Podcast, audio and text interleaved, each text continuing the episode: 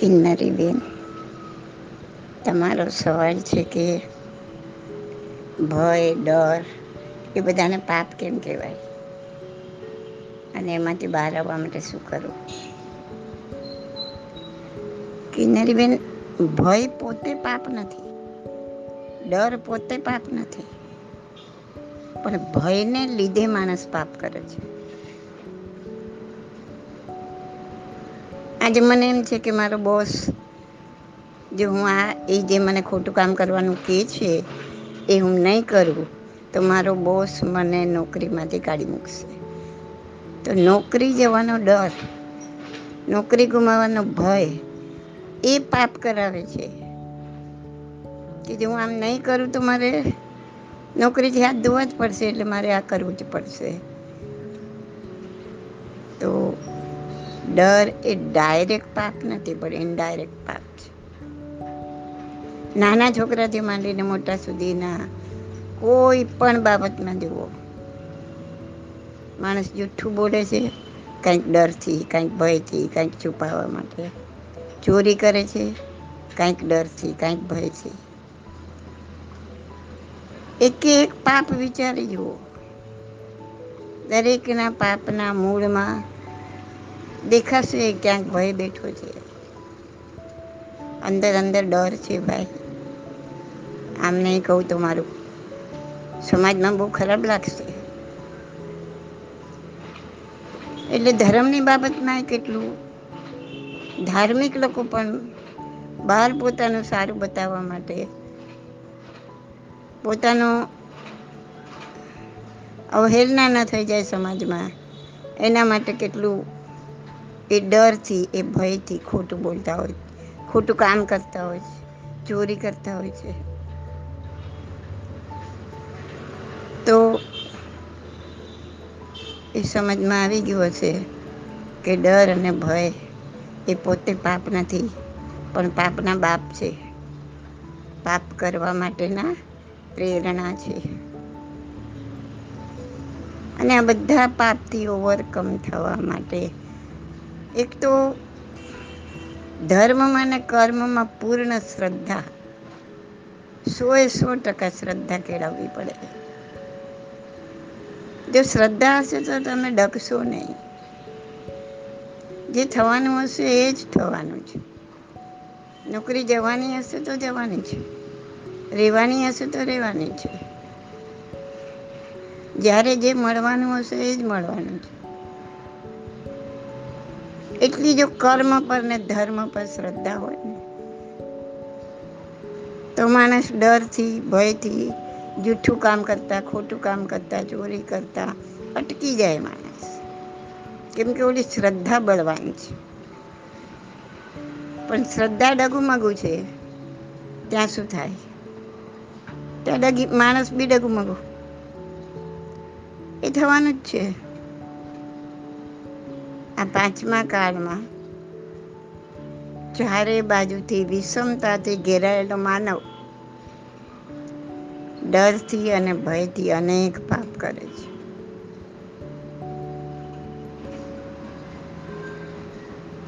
તો એક વસ્તુ તો મેં સમજાવી કે શ્રદ્ધા જોઈએ પૂરેપૂરી. પણ ખાલી શ્રદ્ધાથી પણ કામ નથી થતું. કારણ કે આ બધા જે દુર્ગુણો આપણામાં બેઠેલા છે. એને કાઢવા માટે અથાક પુરુષાર્થ કરવો પડે. સાધના કરવી પડે. સાધના કરતાં કરતાં એક એક કર્મની પ્રતરો. ઉદયમાં આવી આવીને નિર્જરતી જશે.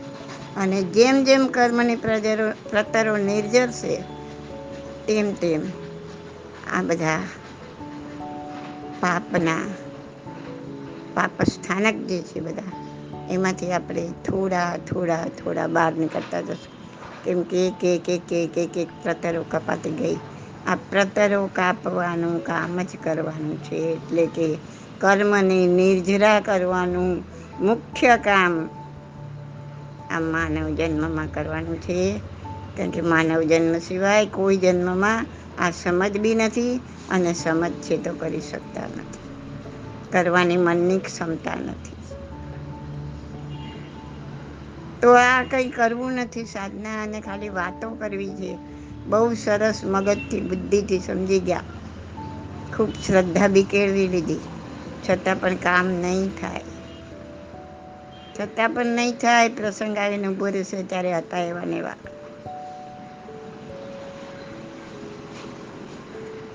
તો જે સાધના મહાવીરે કરી, શું કામ કરી ભાઈ એને શું જરૂર હતી? સાડા બાર વર્ષ સુધી આવું જંગલમાં જ ઘૂમવાની ને જંગલના બધા પરિસહો સહન કરવાની. હા, એક દી તો ઘરની બહાર સુઈ જુઓ, કેટલા મચ્છરો કરડે છે. કેટલા જીવ જીવાત તમારા શરીર પર ચડી જશે. તો મહાવીરને કાંઈ નહીં થયું હોય. કોઈ જીવાત, મચ્છર, કોઈ બીજા બધા પ્રાણીઓ, જંગલી પ્રાણીઓ, નાના નાના જીવડાઓ. આવો તો કેટલો ત્રાસ થયો હશે, પણ શું કામ સહન કર્યો? રાજાના કુંવર હતા, એને શું જરૂર હતી આ બધું સહન કરવું? પણ એ ન કરે, તો એની સાધના કેવી રીતના થાય? આ બધા પરિસહ કહેવાય. બધા પરિસહને આમંત્રણ આપીને સામેથી બોલાવ્યા. અને હસતા મોડે એને ન્યુટ્રલ રહીને રાગ કે દ્વેષમાં ખેંચાયા વગર એમણે સહન કર્યા. અને એટલે આ એક એક એક એક એક એક કર્મની પ્રતરો ઉદીર્ણામાં આવતી ગઈ અને કર્મની નિજરા થતી ગઈ. એમ એક એક કર્મ ઓછા થતા થતાં, એક એક દુર્ગુણો પણ ઓછા થતા જાય અને અંતે જે તમને મેળવવું છે જે સાધ્ય છે, ત્યાં સુધી પહોંચી શકાય. એ કોઈ પણ દુર્ગુણ દૂર કરવા માટે ખાલી બૌદ્ધિક રીતે સમજી જવું એ પૂરતું નથી. કથા સાંભળી ફૂટ્યા કાન, તો એને આવ્યું બ્રહ્મ જ્ઞાન બરાબર ને? તો સાંભળી લીધું સાંભળી લીધું સાંભળી લીધું, જાણી લીધું જાણી લીધું, અનંતું અનંતું જાણી લીધું. પણ પ્રેક્ટિકલમાં કાંઈ મૂક્યું નહીં તો કાંઈ પામ્યા નહીં. આપણી એટલી વિચિત્ર દશા છે કે જ્યારે પ્રેક્ટિકલ કરવાનો ટાઈમ આવે છે ત્યારે આપણે ભણવાનું ચાલુ કરીશું. તમે કોઈ બી ડિગ્રી જુઓ, ડૉક્ટરને જુઓ કે બીજી જુઓ, સીએને જુઓ, કે દસ વર્ષ, પંદર વર્ષ, પચીસ વર્ષ ભણવાનું હોય. આખી જિંદગી ભણ્યા ના કરવાનું હોય. પછી એનું પ્રેક્ટિકલ કરવાનું હોય. નહીં તો એ કેવી રીતના ડૉક્ટર બની શકે? પ્રેક્ટિકલ કરે જ નહીં તો. પ્રેક્ટિકલી ફાઇલો ના કરે તો. એ સીએ વાળો ક્યાંથી પૈસા કમાવાનો છે? ગમે એટલું ભણ્યા જ કરે તો. તો એની એક લિમિટ હોય ને, એ પછી પ્રેક્ટિકલ શરૂ થાય. આપણું તો પ્રેક્ટિકલ શરૂ જ નથી થતું. પ્રેક્ટિકલ શરૂ કરવાનું સમય ભણવાનું ચાલુ કરીએ. અને ભણવાનું પૂરું થાય પહેલાં આપણે ઉપડી જઈએ. તો આ જે જાણવાનું છે, બુદ્ધિથી જે સમજવાનું છે, એ સમજી લીધા પછી એનું પ્રેક્ટિકલ ચાલુ થઈ જવું જોઈએ, સાધના ચાલુ થઈ જવી જોઈએ થોડી કે વધારે. પણ શરૂઆત તો થાય. શરૂઆત થશે તો આગળ વધશું. કે ખાલી વાતો જ કર્યા કરશું. હા, બેને બહુ સરસ જવાબ આપ્યો. મગજમાં ઉતરી ગયો, સમજણ પડી ગઈ. ઓકે બધું okay what do you get જો તમે સાધના ના કરી, તો તમને શું મળ્યું? કાંઈ નહીં. કોઈ પૂછશે તો કે હા, મને ખબર છે ને. હવે બધું શું, બધી બેન જણાવ્યું હતું બહુ સરસ સમજાય, અમને બધી ખબર છે. બસ, આ ખબર છે એનો અહંકાર મારી નાખશે. એ આગળ નહીં વધવા દે સાધના. હું કંઈ જ જાણતો નથી. તે તમને આગળ વધવા દેશું, સાધના. તો ઓવરકમ થવા માટે સાધના કરવા.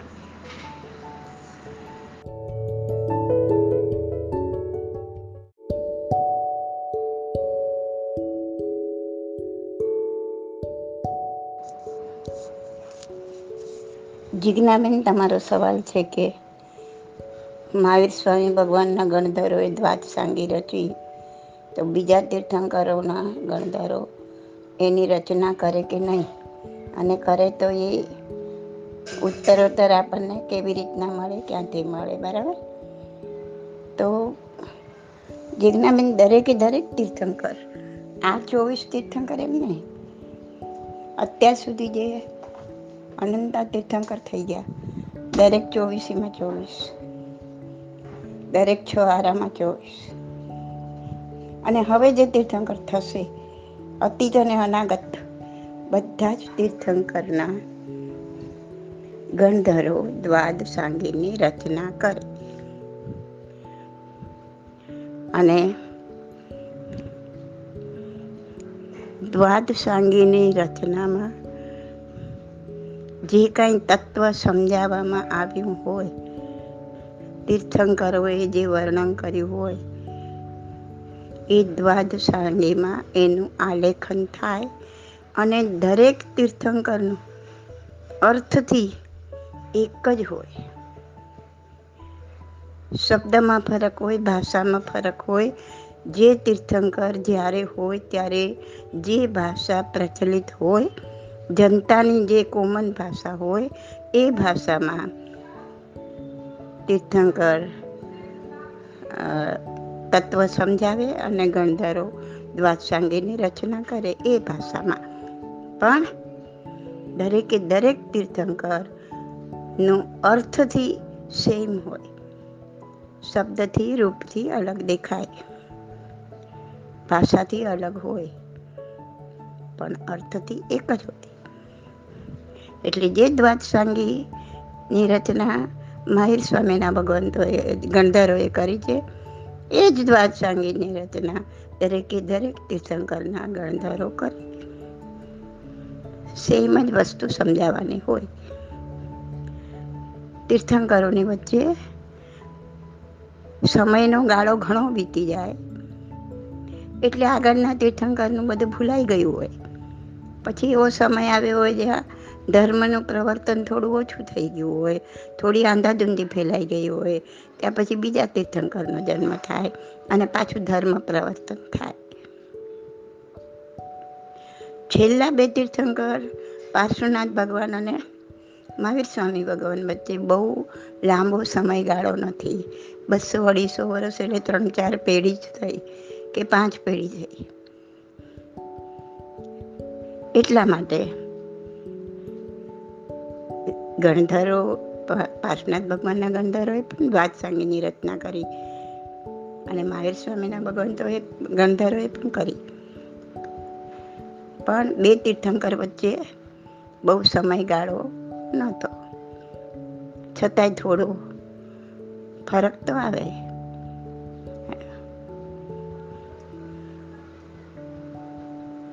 પાપસ્થાનકમાં જુઓ તો પંચ મહાવ્રત જુઓ તમે તો પાર્શનાથ ભગવાનમાં ચાર મહાવ્રત બતાવ્યા છે, માહિર સ્વામીના પાંચ બતાવ્યા છે, પણ છે બંને એક જ, એમાં મૈથુન અને પરિગ્રહ બંને એક જ ગણવામાં આવ્યા છે, પાર્શનાથ ભગવાનના સમયમાં. સ્ત્રીને પણ એક પરિગ્રહ તરીકે જ ગણવામાં આવતી હતી. એટલે મૈથુન અને પરિગ્રહ બે અલગ નથી પાડ્યા. અને આમાં સ્વામી ભગવાનમાં બે અલગ પાડ્યા એટલે આવો નોમિનલ ફરક આવે, પણ વસ્તુ એની જ હોય. એમાં એક, બે, ત્રણ, ચાર, પાંચ ભાગ પાડ્યા ને આમાં ચાર ભાગ પાડ્યા, પણ મૂળ તો એકનો એક જ, એમાં કોઈ ફરક ના હોય. અર્થથી કોઈ ફરક પડે જ નહીં. ખ્યાલ આવ્યો? એટલે જે દ્વાદસાંગી આપણને મહાવીર સ્વામી દ્વારા મળી છે, એ જ દ્વાદસાંગી દરેક તીર્થંકરો ના ગંધરો દ્વારા તે તે સમયને પ્રજાને મળે. ખ્યાલ આવી ગયા?